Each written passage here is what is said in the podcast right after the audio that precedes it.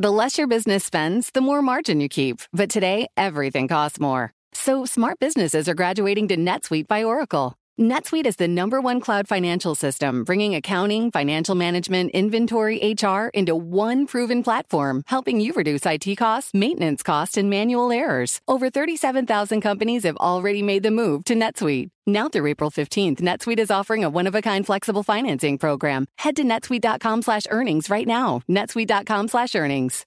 As a professional welder, Shayna Ford uses Forge FX to practice over and over, which helps her improve her skills. The more muscle memory that you have, the smoother your weld is.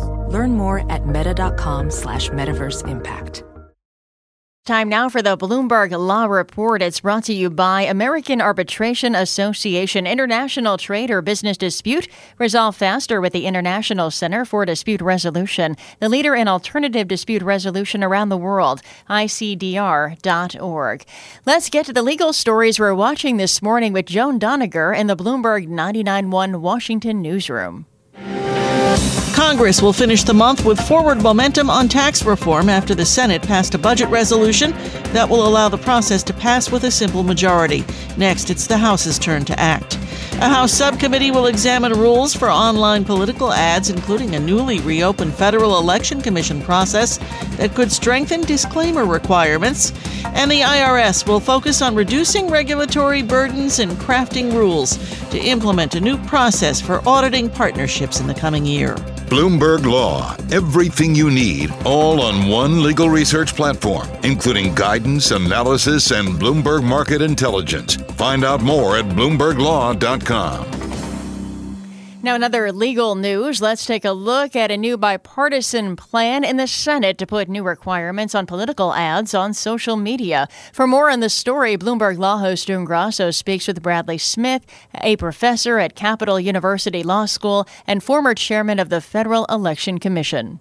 Professor, why have online political ads been exempt from the regulations that paid TV, radio, and print ads have been subjected to for years? Well, this is a misconception. They're not actually exempt from those requirements.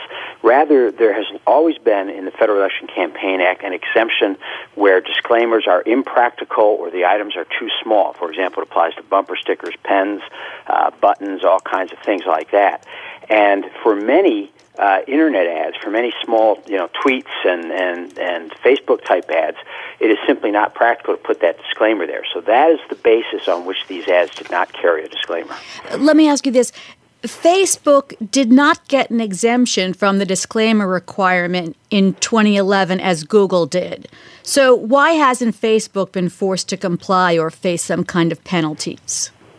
Well, at the time, one of the questions has been whether or not this exemption for what's often called the small items exemption should apply to various internet type advertising and, and digital platforms. And that has varied with the question of, you know, what is the cost? How practical is it to do? So what you had was a series of advisory opinion requests where companies were asking, you know, in specific situations, do we need a disclaimer on this, that, or the other? So there are different situations each time.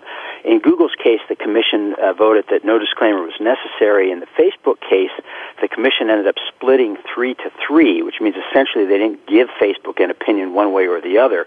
But as a practical matter, since you need uh, four commissioners to vote for an enforcement action, uh, and you have three commissioners say, no, you don't need a disclaimer, it was logical for Facebook to assume that they weren't going to have to uh, uh, go through that, uh, putting a disclaimer on all those ads or turning away ads where that was not, in their estimation, practical. And as Bradley Smith, a professor at Capital University Law School, speaking with Bloomberg's June Grasso. You can listen to Bloomberg Law weekdays at 1 p.m. Wall Street time here on Bloomberg Radio and find more legal news at BloombergLaw.com. Attorneys will find exceptional legal research and business development tools there as well. Visit BloombergLaw.com for more information.